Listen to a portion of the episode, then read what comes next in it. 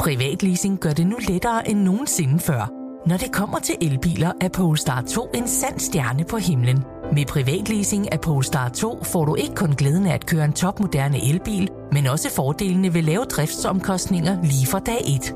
Du slipper for bekymringer om vedligeholdelse og service, for alt er inkluderet i den faste månedlige pris. Oplev friheden ved privatleasing af en Polestar to. Besøg polestar punktum com.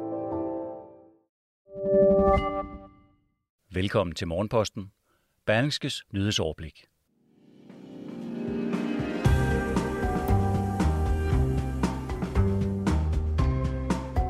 Ny kandidat til formandsposten i Dansk Folkeparti udfordrer nu både Morten Messerschmidt og Inger Støjberg i en ny magtkamp i det plagede parti.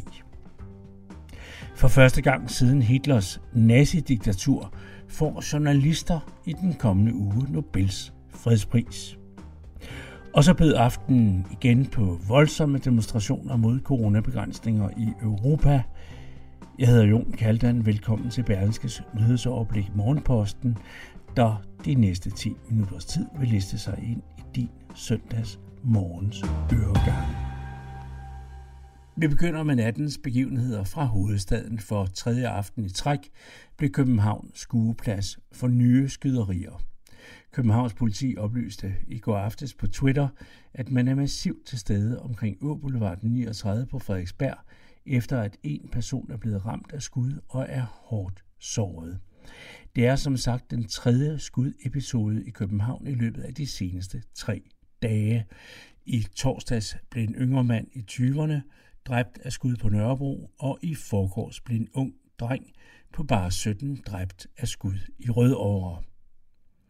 Ordensmagten er her i nat massivt til stede omkring Åboulevarden nummer niogtredive på Frederiksberg i København, hvor den seneste skudepisode har fundet sted.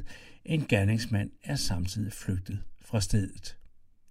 Politiet har indtil videre ikke kunnet oplyse, om episoderne har forbindelse til hinanden, men Københavns politi har tidligere oplyst, at den mand, der blev dræbt på Nørrebro, er kendt af politiet i bandesammenhæng.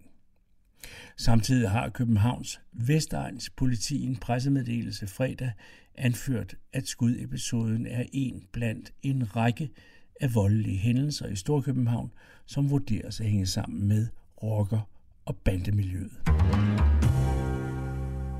En ny kandidat udfordrer nu Morten Messerschmidt som formand for Dansk Folkeparti. Hun hedder Dea Merete Larsen, og hun siger sådan her.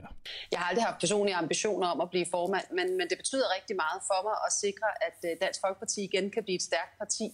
Og jeg mener faktisk, at jeg har noget, jeg kan bidrage med i den sammenhæng, og det er derfor, jeg melder mig på banen. Merete Dea Larsen er ikke noget stort politisk navn, og hun sidder heller ikke i Folketinget. At hun ikke er nogen stor, kendt politisk profil, er dog snarere en styrke end en svaghed, mener hun selv. Som hun siger til T V to, jeg kender rigtig mange i partiet og i baglandet, men jeg har ikke deltaget i fløjkrigene på Christiansborg. Netop derfor håber det treogfyrre-årige hovedbestyrelsesmedlem, at hun kan være med til at samle partiet og sørge for, at alle bidrager med det, de er bedst til. Desuden siger Merete Dea Larsen, at hun ønsker at give partimedlemmerne et reelt valg, når de skal vælge ny formand ved et ekstraordinært årsmøde den treogtyvende januar to tusind og toogtyve. Jeg stiller op, som hun siger, fordi hun mener, at det er vigtigt, at medlemmerne i Dansk Folkeparti har et reelt valg, når de skal vælge en ny formand.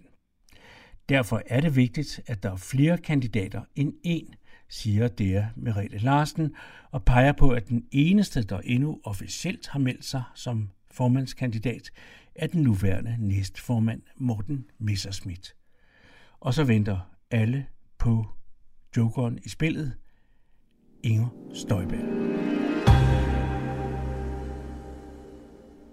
Lørdagen bød, som i den seneste tid, på nye store demonstrationer mod coronabegrænsningerne i mange europæiske storbyer, ikke mindst som tidligere i Østrig og Holland.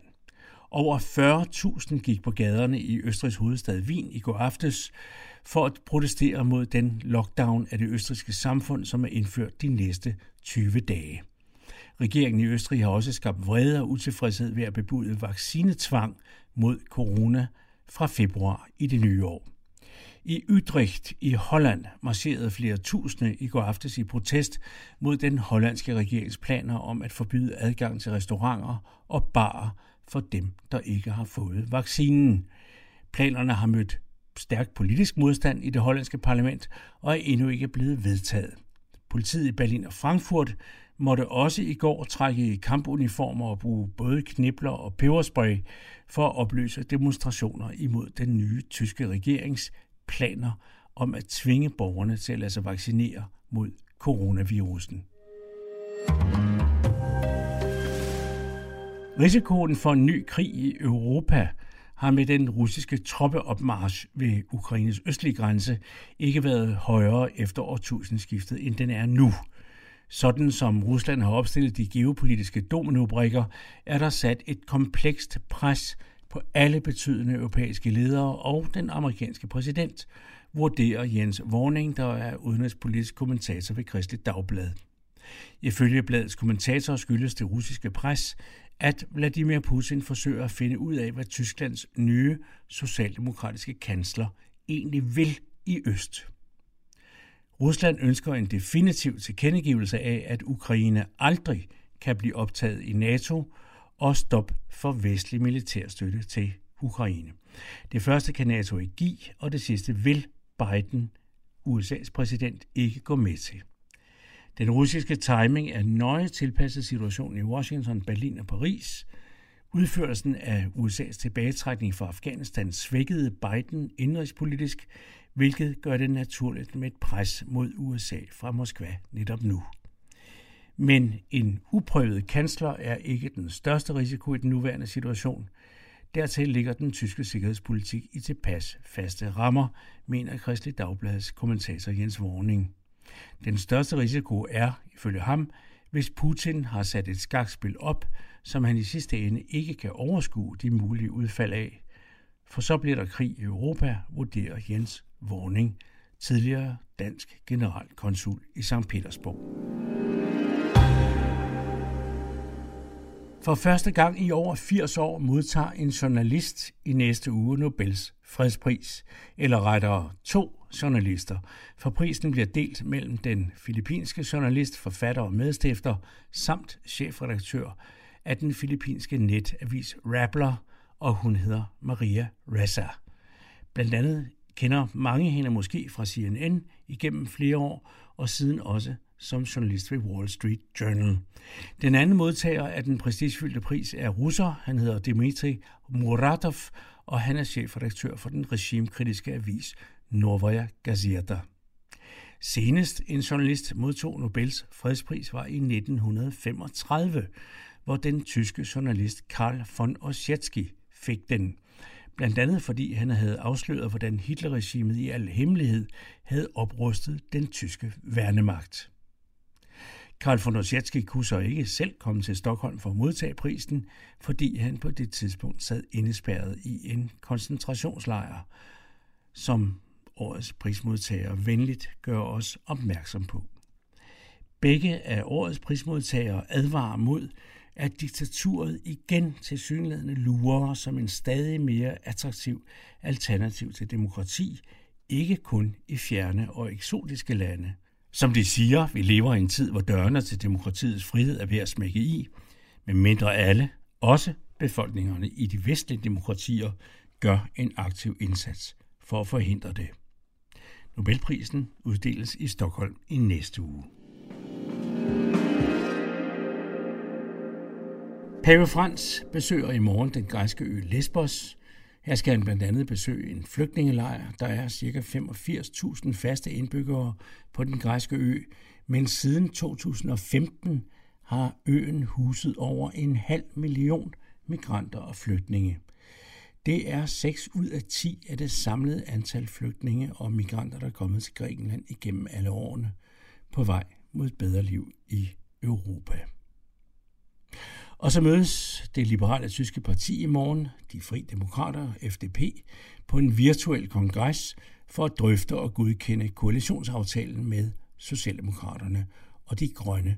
Tysklands kommende såkaldt rød-gul-grønne, eller på en anden måde sagt trafikløs regering.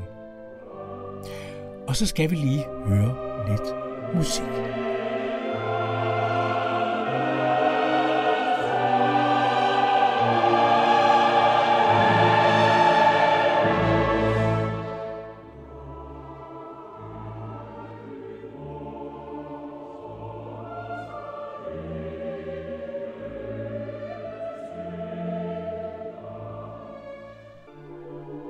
Smukt er det, og vi skal høre det, fordi det i morgen er lige præcis to hundrede og tredive år siden, at komponisten til musikken, Wolfgang Amadeus Mozart, døde i Wien bare femogtredive år gammel. Lyt lidt med og tænk, at så ungt et menneske rummede og forstod at dele så meget skønhed ud. Ja, det er værd at huske på i disse mørke morgentimer. Jeg hedder Jon Kaldan. Berlingskes nyhedsoverblik i lyd er tilbage igen i morgen, mandag fra morgenstunden. God anden søndag i advent. Og på genhør.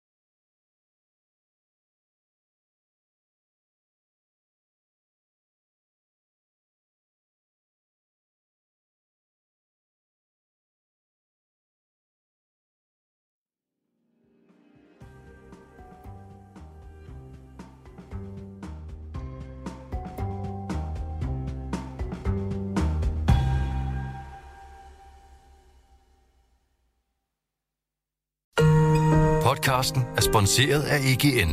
Bliv en del af en professionel netværksgruppe med folk, der forstår dig. De kan hjælpe og inspirere dig gennem dit arbejdsliv, så du hurtigere finder de gode løsninger. Find dit nye netværk på e g n punktum d k.